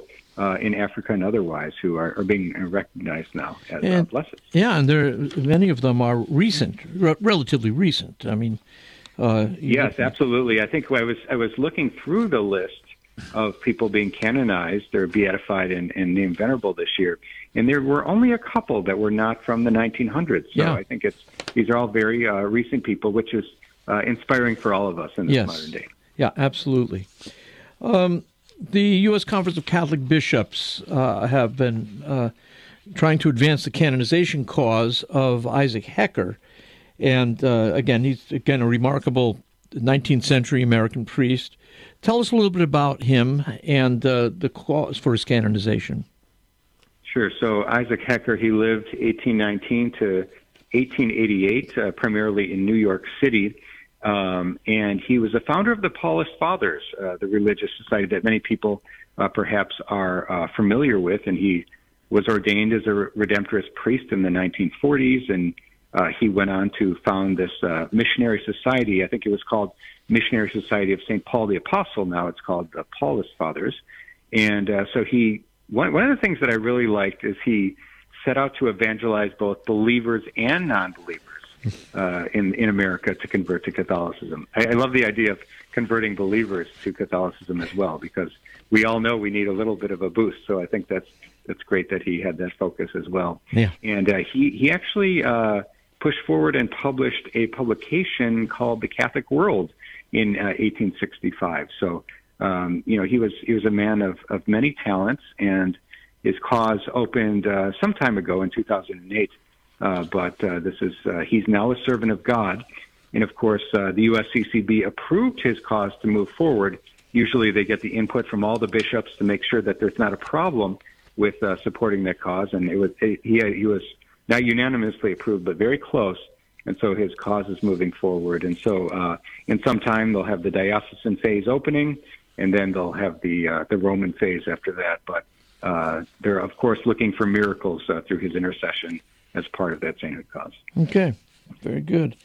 Uh, now, the U.S. bishops are also um, supporting a request for the Holy Father to name St. John Henry Newman a doctor of the church. Uh, are the U.S. bishops, um, who else? I guess what other, uh, you know, national bishop conferences are uh, committed to this? Well, from what I understand, of course, it's coming out of England. And uh, the way that it works is that a letter is sent to Pope Francis from the bishop, the National Bishops Conference of the place where the person lived and died. And in this case of John Henry Newman, we have uh, the English Bishops Conference. So uh, they always like to show the uh, the devotion uh, related to uh, a, fu- a future doctor of the church or, or current saint when they approach uh, the Pope with this request. And of course, we have the the miracle that was used for his canonization came out of the United States. So that was that was Melissa Villalobos, who I interviewed on my radio show um, uh, some time ago, and she had that miracle of uh, uh, related to childbirth, and that she had a great devotion to uh, to John Henry Newman, and that propelled him forward. And his previous miracle was from the United States as well. So I think it makes a lot of sense to to have uh, the U.S. bishops behind it what the entirety of the bishops' conferences around the world who have signed up to, to support?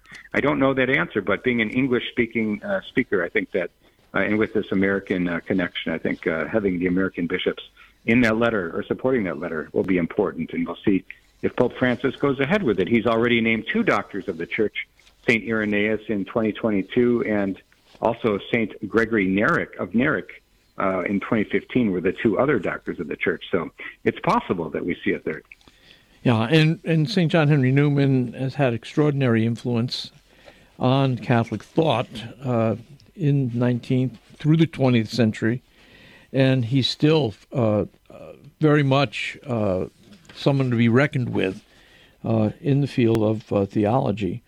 So, looking forward to that. I, I, he played an important role in my return to the Catholic Church. So I, I'd love to see him named Doctor of the Church.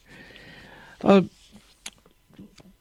who I don't know anything about Antonio Gaudi, who is reputed to be God's architect and moving down the path to sainthood. Tell me about him. Well, I think this is kind of a fun one to talk about. We're talking about Antoni Gaudi, uh, of course, the architect of La Sagrada Familia Basilica in Barcelona. He's this Catalan art- architect and uh, known as God's architect, as you mentioned. And I think, uh, you know, for those people out there who are artists and uh, architects, they probably find this to be an interesting thing to, to get beyond the priests and nuns, perhaps, who almost always get recognized saints, to see somebody in a different background, to see their lives dedicated to God in a different way, uplifting uh, their lives to God in the form of structures headed towards heaven. So I think it's kind of a uh, a fun thing for people to see. And the the interesting thing about his cause, which uh, has been in the diocesan phase where they collect all the interviews and sort of catalog his virtues, uh, that's moving ahead. Uh, in they're in the final process of that. Uh, they're trying to get him to move from servant of God to, to venerable. And so the Archdiocese of Barcelona has submitted this position page, paper called uh, Positio. It's the Positio Super Vita Virtutibus et Fama Sanctitatis. That's the position paper on life, virtue, and reputation of holiness. So that's that's his whole uh, that's his whole CV, you might say, uh, relating to his uh, his major virtues of faith, hope, and charity, and all the testimonies go right in there. So that has been submitted to the dicastery for the cause of saints. So uh, and that was as of December 4th. So this is very recent. So uh, they oftentimes take some years there uh, to review it, and then if uh, by unanimous judgment they say yes, he has lived a life of heroic virtue, he will be declared venerable. And then, of course, when the miracles come pouring in, or they present the miracles to the same dicastery, then he moves from blessed, and subsequently a new miracle will get him to be saint. So he's in the very early stages, but it seems like they've wrapped up uh, that position paper, and it's uh, in the hands of the dicastery now. Very good. Do we see more and more uh, laymen and women uh, being considered? Uh, we do. I think that's an important thing for, for all of us, uh, laymen and, yeah. and, women out there, who we see the priests and nuns, and we all have different. We're called to different different vocations in our lives, sure. but we all want to be saints, or we should be wanting to be saints, I suppose. And uh, when we see people like Antoni Gaudi and others, uh, we see the numbers going up. So it's inspiration for all. Very good. Well, Michael, thank you so much. Great talking with you again. How do people stay in touch with your work? People can find me on miraclehunter.com or Instagram or Facebook. All right. We'll talk again. Thanks. Thank you. Michael O'Neill, again, uh, he has a documentary series, They Might Be Saints. He has the radio program Miracle Hunter. He's got the website miraclehunter.com. Follow him up. 60 on 10 with Monsignor Charles Pope. The first commandment I am the Lord your God. You shall have no strange gods before me. In this commandment, God seeks to protect us from false claims to our worship and obedience. And uh, there are there's a great sad history of people who have trusted in gods other than him or things other than him and the ruin that it has caused. So God is trying to protect us and call us to an absolute trust and obedience of him. He asks us to trust him above all things and above all other people or so-called gods. Uh, we have to also avoid things like consulting horoscopes, palm reading, clairvoyance, recourse to mediums, any desire to try to control things apart from God. God simply says, Trust me, I'm the Lord your God. The first commandment I am the Lord your God. You shall have no strange gods before me. For more about the Ten Commandments, visit EWTNRC.com. It's time for Family Man with Dr. Gregory Popcak. We Catholics have lots of ways to pray. Novenas, litanies, meditations, you name it, we've got it. With so many ways to pray, there's sure to be a way that fits your family. No matter how you pray, though, it's important to remember why we pray. As the Catechism of the Catholic Church says, prayer is, quote, a vital and personal relationship with the living and true God, close quote. When we sit down to pray as a family, we're not just checking off another chore on our to-do list. We're helping one another deepen our relationship with God and each other. If you're not sure where to begin, try this. Before meals and family gatherings, say, let's remember to take a moment to be in God's presence. And then take even 30 seconds to praise God, to thank Him, and to ask for His grace and blessing for your family. For more ideas about praying with your family, visit CatholicHOM.com. I'm Dr. Greg Popcak, but you can call me Family To discover more ways faith can enrich your life, visit CatholicCounselors.com. EWTN, helping people grow in their love and understanding of God. Okay, I've been a Catholic for five years, but I suffered under a lot of things due to my Protestantism as a Pentecostal, and I just want to personally ask God to bless you for your ministry, for everything you do, and the help that you give people. Kresta in the Afternoon is underwritten by the following nonprofit organization Real Estate for Life. Buying or selling your home or business property? Real Estate for Life can connect you with one of 1,400 pro life real estate agents around the world. When Real Estate for Life receives a referral fee, they donate 70% to Ave Maria Radio and Human Life International. More information at realestateforlife.org or 877 Life US 1. That's realestateforlife.org. This program is brought to you in part by Charity Mobile, a proud partner of Ave Maria Radio for over 15 years. Charity Mobile is the pro-life cell phone company and has sent nearly $2 million to thousands of pro-life charities. 4G LTE coverage is available nationwide, and 5% of your monthly plan price goes to your favorite pro-life charity. A video introduction is available at CharityMobile.com. Charity Mobile, everyday living, effortless giving. CharityMobile.com. Would you get on a plane that doesn't have a pilot? Investing in passive index mutual funds may present the same issue. The Ave Maria mutual funds are actively managed by seasoned investment professionals to help you meet your investment goals in a morally responsible way. Ave Maria funds are managed to conform to pro-life and pro-family values. Long-term investors could invest in the no-load Ave Maria mutual funds. You can learn more about the Ave Maria mutual funds at 866 Ave Maria or visit AveMariaFunds.com.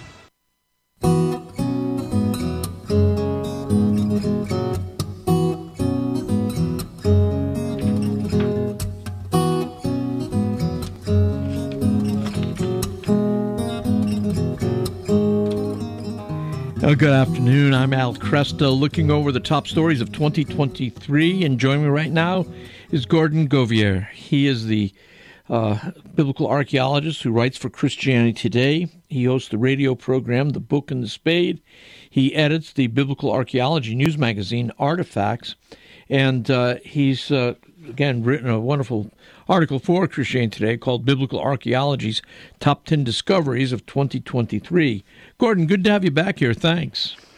Yeah, it's great to talk to you again. I just want to clarify. I. I'm sorry, we had a difficulty hearing you on that. Yeah, yeah, we're gonna have to get a different line there. So that was I'm not sure. Every once in a while, you hear new sounds. I don't think I've ever quite heard that sound before. Uh, after all these years of doing radio, that was a new one on me. But uh, the major uh, biblical archaeology stories of 2023 are fascinating. Um, they they have there's lots of doom and destruction, and there's some disappointment too. Um, but uh, these stories, again, you have to understand a lot of time with archaeology, uh, they're tantalizing discoveries that take years to confirm or to deny. And so there's going to be some of those stories in this list as well.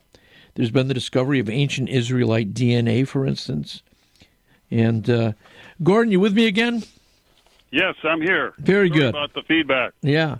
You were correcting me, though. Go ahead. Yeah, well, uh, I'm not an archaeologist. I'm just a journalist, but my focus is on biblical archaeology, and I've been doing a radio program about biblical archaeology for 40 years. Right, so right. Got a little bit of a background. Very good. And uh, let's talk about these uh, stories of 2023. Uh, why don't you count them down for me?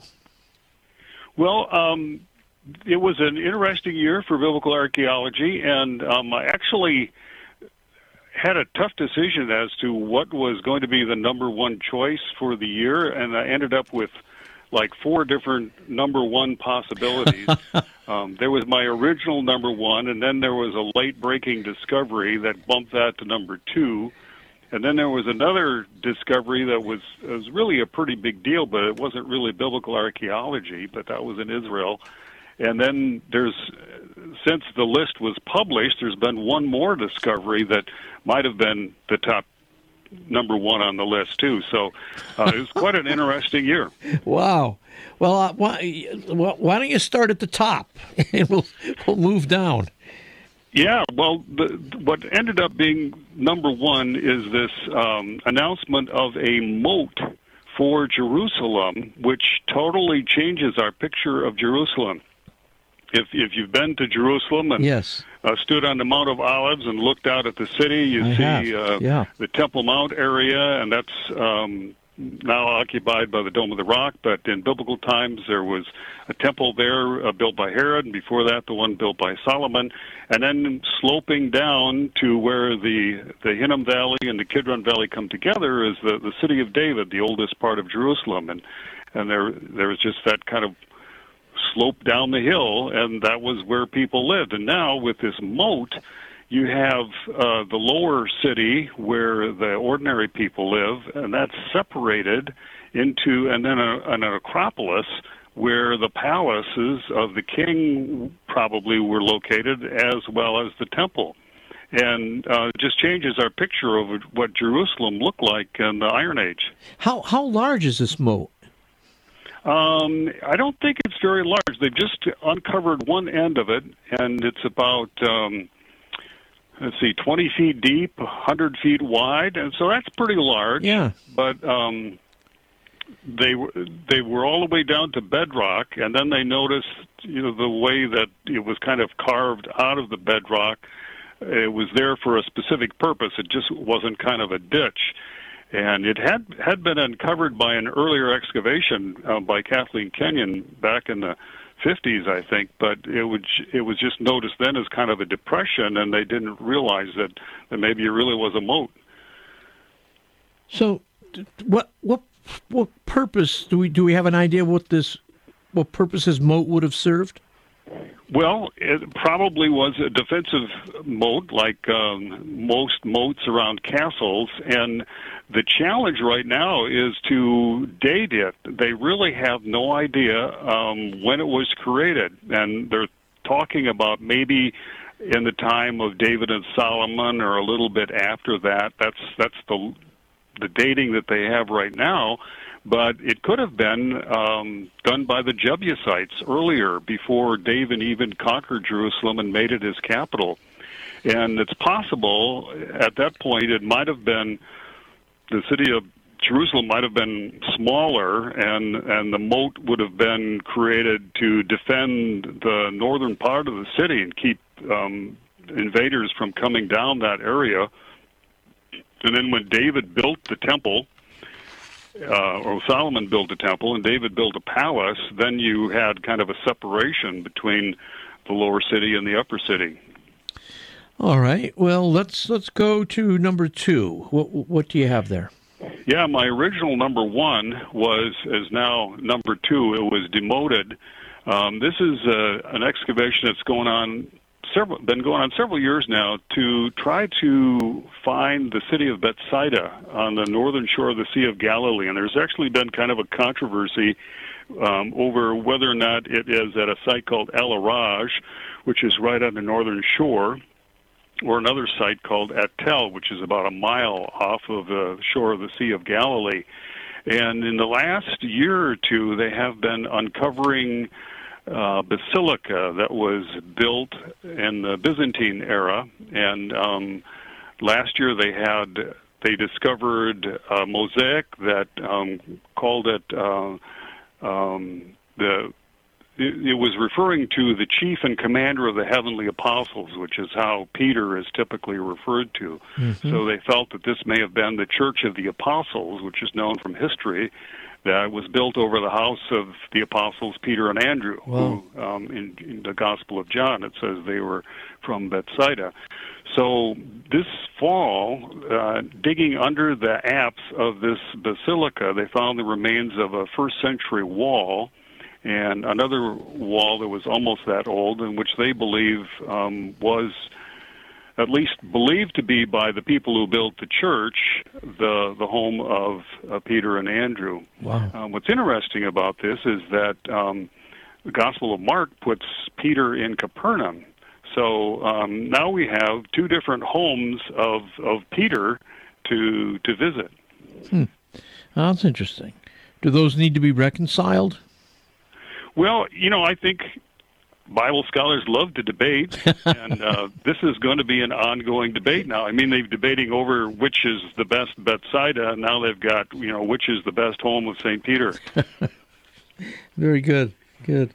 Uh, you, you have a, a mysterious uh, entry here uh, about a mud brick arch at Yeah, Tel Shimron. so, what, tell us about that. archaeology is, is full of mysteries, and uh, this is one that uh, has been kind of unfolding in the f- past couple of years at an excavation at a site called Tel Shimron, which is overlooking the uh, Jezreel Valley from the north. There's a very, very famous site, Megiddo, on the south, and Shimron is kind of a corresponding site on the north part, north side of the Jezreel Valley that really hasn't been excavated until the last few years.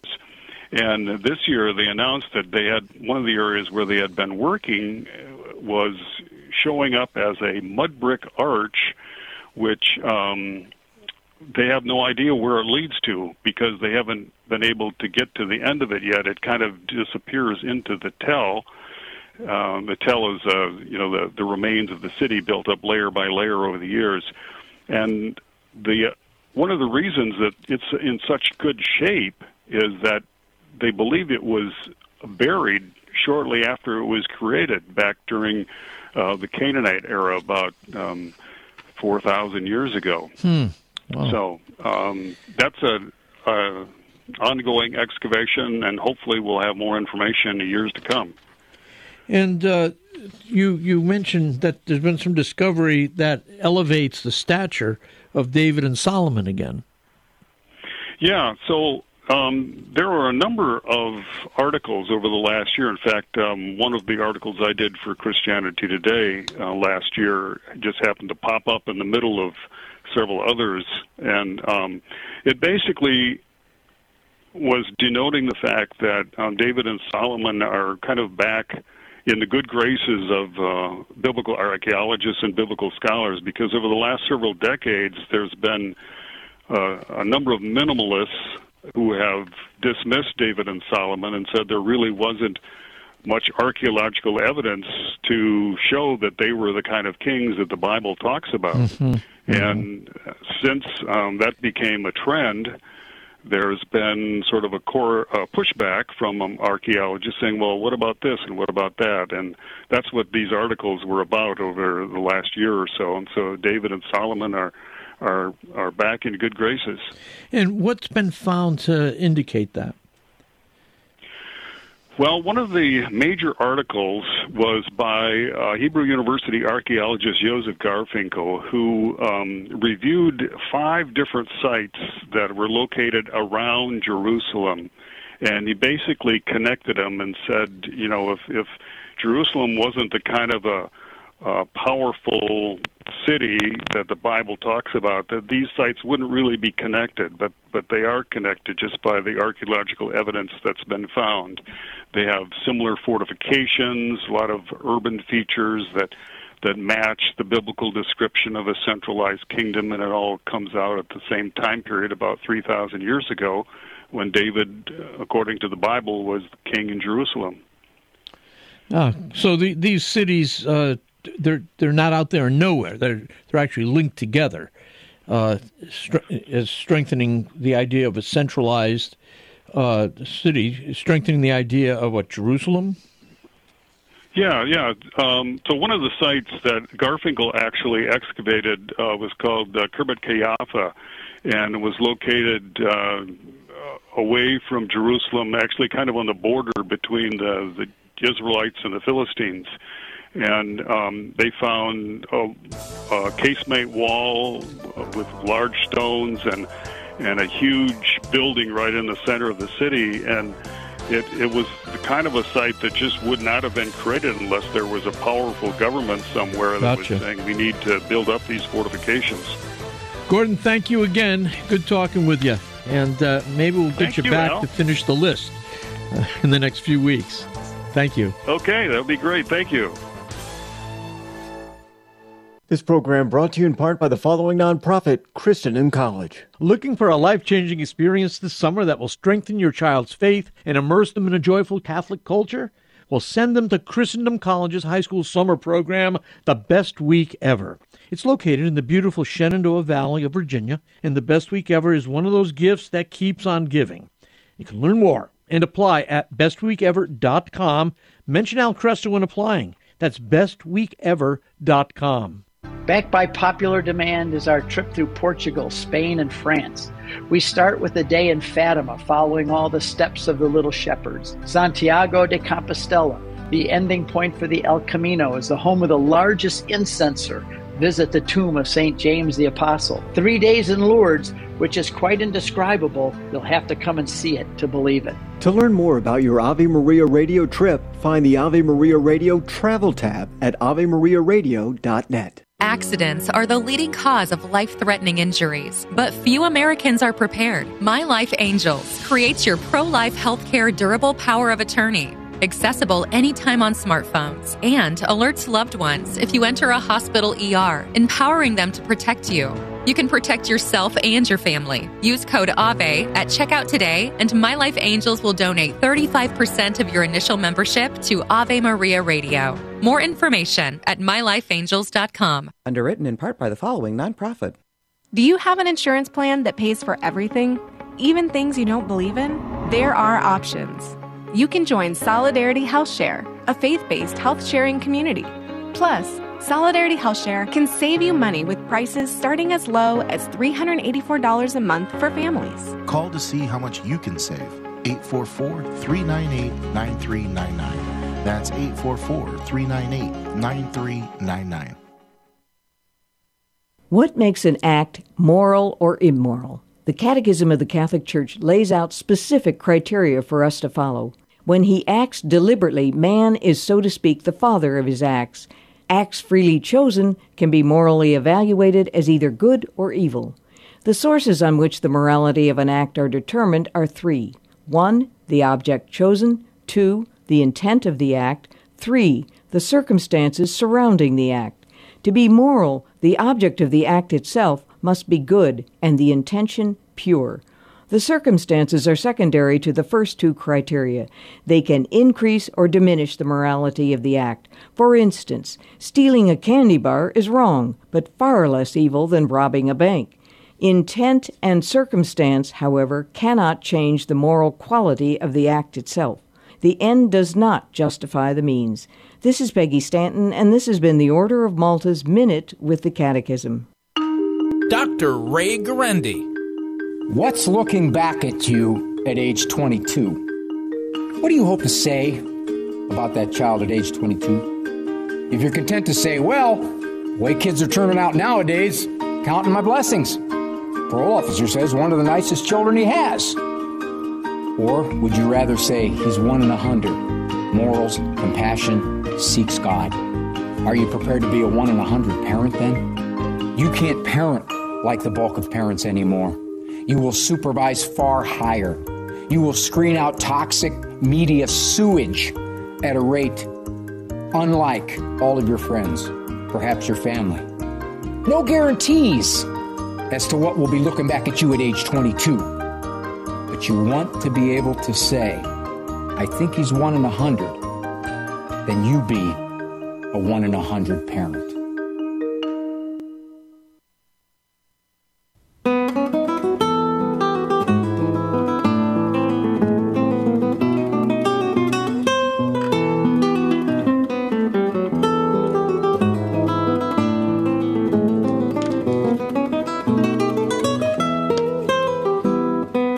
Afternoon. I'm Al Kresta, and 2023 saw some important victories and defeats for the pro life movement.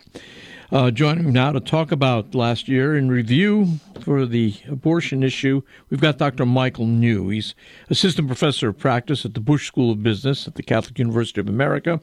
He's also a senior associate scholar at the Charlotte Lozier Institute and a Paige Comstock Cunningham Fellow at Americans United for Life. Michael, good to have you back here. Thank you. Al, thanks for having me. Much appreciated. Let's take a look at the last year. Uh, how would you characterize it? Give us some of the, the ups and some of the downs. Well, post Dobbs, I always say pro lifers face both opportunities and challenges. And there was quite a lot of both in 2023. Uh, we made some good progress passing some strong pro life laws at the state level. Uh, a law took effect in North Dakota that protected all preborn children. Uh, South Carolina passed a law that protected the preborn children after six weeks gestation, and both North Carolina and Nebraska uh, laws took effect to protect the, protect the preborn after 12 weeks gestation. So we made some good progress at the state level. Uh, there was some good litigation that was filed by our good friends at Alliance Defending Freedom. They succeeded in re- reinstating some protections on the distribution of chemical abortion drugs. So the Biden administration, FDA, is trying to make these laws, these regulations, more permissive uh, because of litigation. Some pro-life protections have been brought back in, so those are good things. On the other hand, uh, there were some setbacks. Uh, we did suffer a defeat at the ballot box in Ohio. Uh, Ohio, there was a ballot proposition uh, to put legal abortion in the state constitution. Uh, pro-lifers did raise money. You know, we were organized. Uh, the Catholic diocese were involved. Uh, we didn't get the outcome we wanted. Uh the other side got about 56, 57 percent. Uh, so legal abortion uh is in the Constitution in Ohio. Mm-hmm. And there's going to be other ballot propositions uh, coming up in 2024. So some good things happened on sanctity of life issues, uh, but some setbacks as well. But as I always remind people, we were never promised a, a smooth glide path to victory. Uh, there'll be setbacks, disappointments, aggravations along the way. We just have to be faithful and keep doing our work. Yeah, uh, I certainly agree. Do we know if the strategy that the uh, pro abortion forces took in Ohio will be, is that a template for them, for other states? Uh, well, it's kind of interesting. They are going to be putting uh, abortion on the ballot in other states.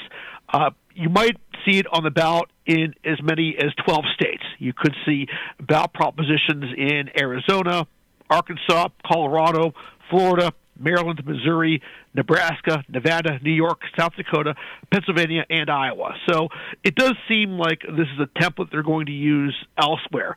That said, it's not really clear uh, it's going to be as successful um, in these other states as it was in, say, Michigan and Ohio. Uh, that's for a couple of reasons. Uh, first off, in some states, it's hard to amend the Constitution.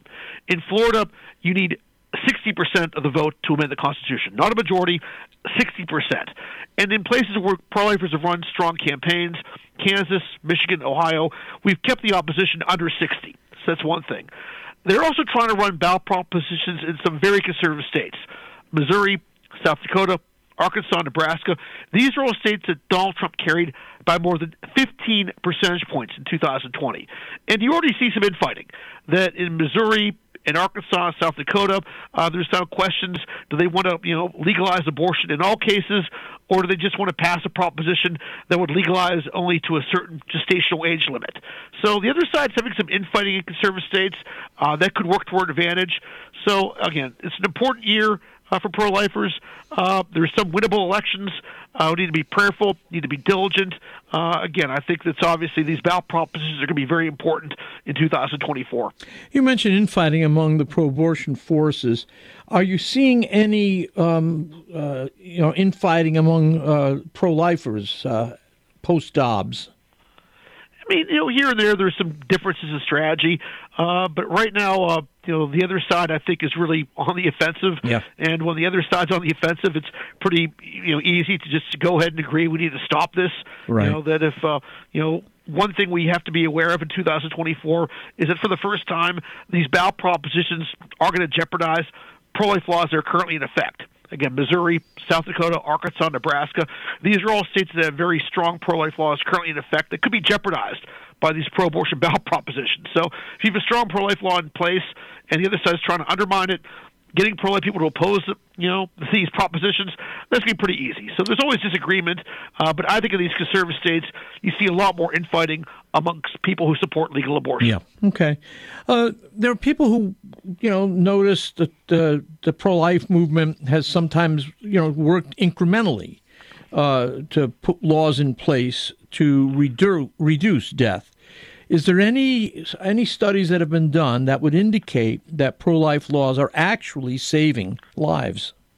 Yep, there's actually a lot of good research on this. That you know, Dobbs uh, was handed down um, a year and a half ago, and many states were very quick to go ahead and enact pro-life laws, strong pro-life laws in the aftermath. And one thing we do see is that we have access to birth data from these states. Uh, one thing I'm telling pro-life audiences that abortions are hard to count uh, because you know women can go out of state, they can go to other countries, they can obtain chemical abortion pills through the mail.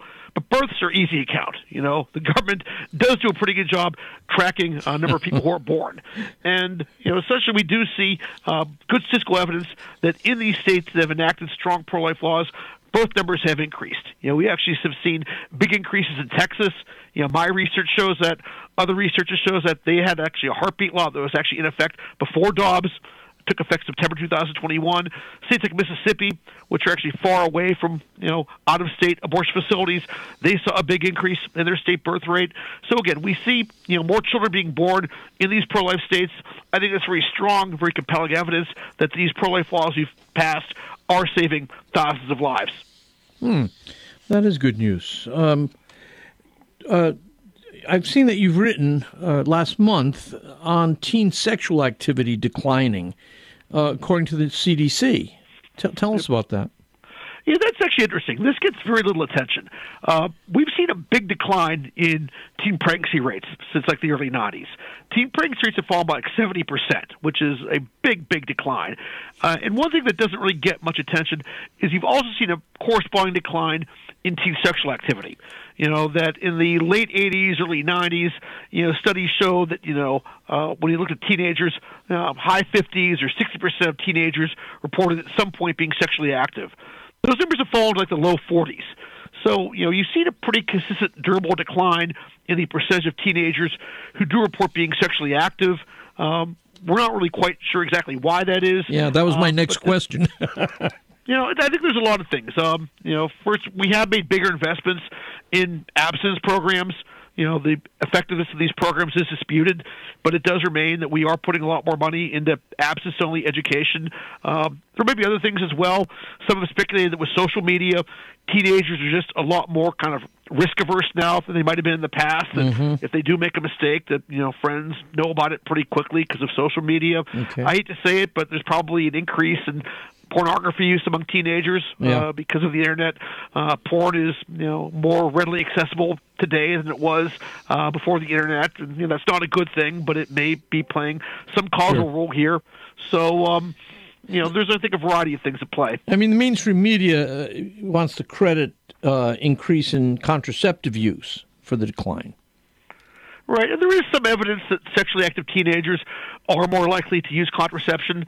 But the thing is, is that you know teenagers more so than other demographic groups are probably likely to use contraception either incorrectly or inconsistently. Yeah. So there is probably some truth to that, but it's irrefutable that teen sexual activity is declining. Data from both Youth Risk Behavior Survey and National Survey of Family Growth, two studies conducted independently, both show the same thing. Both show consistent substantial declines in teen sexual activity since the late 80s and early 1990s. Okay. Uh, I want to go to the FDA approval of over-the-counter contraceptives. Um, is there any any way of pushing back on that? I think the best thing we could do is elect a pro-life president in 2024, and uh, hopefully this pro-life president will put pro-life people, uh, appoint pro-life people to run the FDA, and they can push back against this. Um, I'm not aware of any litigation at play. Uh, I think this is just a terrible idea. You know, I think that uh, putting you know contraceptives in the hands of teenagers is going to result in kind of more sexual activity, more sexual risk taking, and it's going to be counterproductive. Uh, I think that there's a lot of evidence showing that programs to make contraceptives more accessible are either ineffective at best, counterproductive at worst. Uh, I don't know if we can legally push back against this. I think our best bet is to elect a pro-life president who will put a good conservative in charge of the FDA Yeah. and uh, push back against this. Let me go to what is a delicate matter, and that is after the pro-life defeats in Michigan and Ohio. Um, what is the critique? What should we have done differently? And I know we don't like to, you know, uh, discredit in any way the the efforts of some very good and very smart people, but at the same time, you have to ask yourself, could we have done something differently? That's a, a very good question. Um, you know, I'm not a campaign strategist, but just from a, a interested observer's point of view, I would say the emphasis we placed on parental rights in both Michigan and Ohio probably was not our strongest card to play, in my opinion. Okay. As I've kind of mentioned, teen pregnancy rates have gone down a lot, and I don't think parents today are as concerned about their teen daughters getting pregnant today as maybe parents were in the 70s, 80s, and 90s. Uh, I would have hit the issue of taxpayer funding of abortion. I think that hits closer to home. I think you could make a good argument that uh, if these ballot propositions do pass and abortion is a constitutional right, state Medicaid programs will be required to pay for elective abortions. Means taxpayer dollars will have to pay for them. You know, I think there's that. You know, we were at a fundraising disadvantage. Uh, obviously, we just can't wave a magic wand and raise more money, but we just need to be aware that you know more material resources are often needed for these campaigns. Uh, and I think also just in general, pro-lifers need to talk about more we're for and not we're against. You know, we are support, there to support pregnant women in need. We do have pregnancy help centers that are there. You know, the pro-life movement should be talk, being life affirming and talk about things that you know we're in favor of, and not necessarily what we're against. So those are kind of ideas that you know I might have. Sure. Uh, we're coming up on March for Life uh, for 2024. Um, how are we seeing those kind of events? Are they growing? Are they diminishing? How significant are they for the movement overall? Well, there's always an internal debate within pro-life circles. Should we move the march uh, to June to commemorate the Dobbs decision? Uh, I think the March for Life made the right decision. You know, I think that we need some demonstration on or around Roe v. Wade to remember the 60 million unborn children that tragically did lose their, lives. Mhm. You know, I think you know attendance, you know, is diminished a little bit, but it'll still be strong. I mean, it'll still be a very robust march. Though people will be very enthusiastic. It's going to be a little bit cold. It might snow. But one thing about the March for Life is attendance is always good, even in blizzards. Yeah. People have braved truly god awful conditions uh, to show up and make their voice heard at the steps of the Supreme Court. So numbers may be down a little bit. Uh, the March for Life is invested in a kind of a state march program. A lot of people are going to state marches perhaps right. instead. But I think you'll see a very robust, lively, enthusiastic turnout uh, this coming Friday for the March for Life. How strong is the movement to uh, commemorate the Dobbs decision in June? Well, it's interesting. We did have a you know a rally at the uh, Lincoln Memorial last year. Uh, Students for Life of America did a fine job with a kind of a, a conference that they had and, uh, and, a, a kind of a gala. I'm pretty sure that Abby Johnson's having her group. Um, you know, do a conference around uh, the Dobbs anniversary in D.C. So there's lots of events that are taking place to uh, kind of honor the Dobbs okay. decision. All right. Michael, once again, always good talking with you. Thanks. You do a great job for us. Ah, thanks for having me. Much appreciated. Dr. Michael New. We'll have, of course, follow up information available in the Kresta Guest Archives. I'm Al Kresta.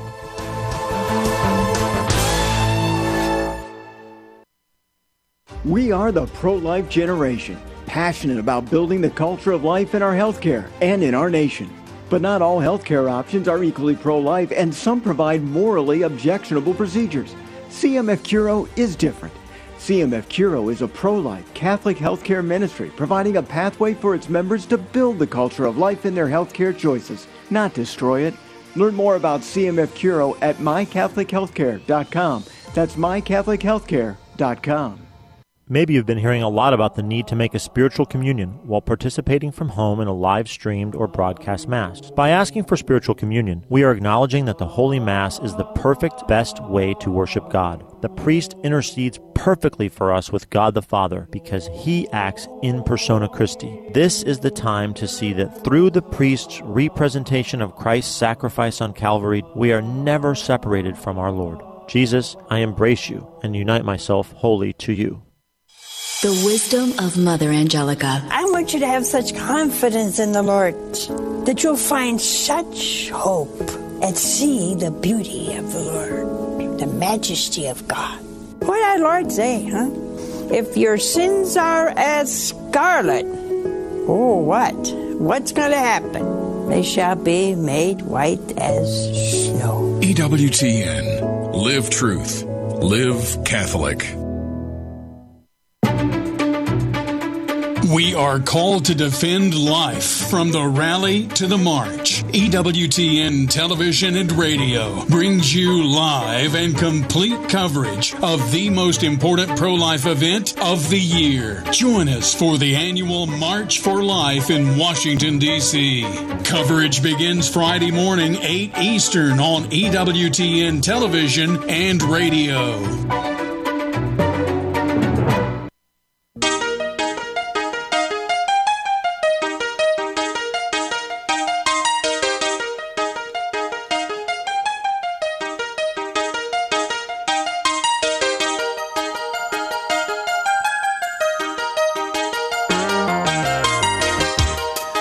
Thank you for being with me today. And let me issue congratulations once again to Ron Belter and his great team at Sacred Heart Radio.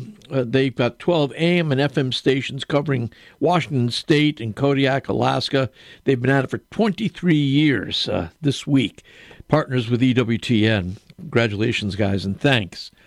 Today, we went over some of the top stories of 2023. You can follow up on any of them by going to the Kresta Guest Archives, AveMariaRadio.net where you'll find again uh, the biggest science stories of last year, the stories about saints, blesseds, and martyrs.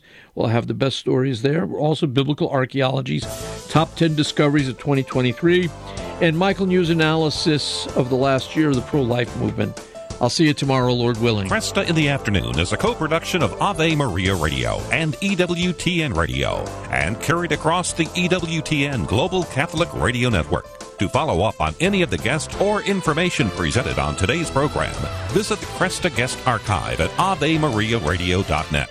That's A V E M A R I A radio.net. To listen to this or any other edition of Kresta in the Afternoon, visit the audio archives at AveMariaRadio.net.